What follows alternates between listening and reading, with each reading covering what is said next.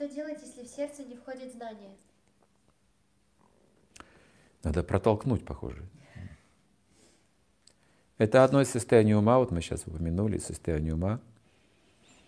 На первых трех э, состояниях ума, вот снизу вверх, если говорить, на первых, на первых низших этапах, ум является блоком к знанию, препятствием, враг. Он друг только на, второй, на двух последних стадиях. На первых трех он все еще враг. На первой стадии он просто рассеянный, сосредоточенный. Вы объясняете, объясняете, объясняете, все уже понятно всем. Но он смотрит, что ты сказал? Ничего не понял. Это первая стадия. Рассеянный, рассредоточенный вообще никакой ум. Там речи нет, что получать знания, только есть просад и все.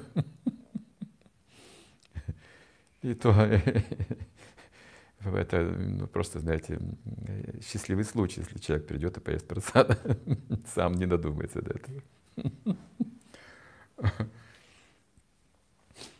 Другой э, этап, другое состояние ума выше, но называется мудха, буквально мудха называется, это этап состояния ума. Он слышит уже, что вы говорите, но до него не доходит. Он слышал, может даже повторить, но не доходит, ничего не понимает. Ну, то есть это блокирует, вот это ум. Как знание входит? Ум препятствует сейчас. Поэтому слушайте мантру, ман, ман, мантра. Постепенно нужно достичь умиротворения. Вот сейчас вы не умиротворены, потому что вот не входит, что делать, что делать, что делать. Успокойтесь, мантру повторяйте. Удовлетворитесь процессом. Сам процесс уже хорош, понимаете, еще даже если знание, процесс-то какой хороший. Просто попытайтесь внимательно повторять, и вы почувствуете, хорошо же, ну хорошо же, иначе бы не повторяли. Вот давайте найдем в этом удовлетворение. Не будем спрашивать, когда знание все ведическое войдет, когда, я уже повторяю, когда я в трансе буду. Это не умиротворенный ум. Когда он на самом деле умиротворится, вот тогда это естественно произойдет. Знание уже есть в вашем сердце. Зачем его нужно впихивать? Нужно просто очищение.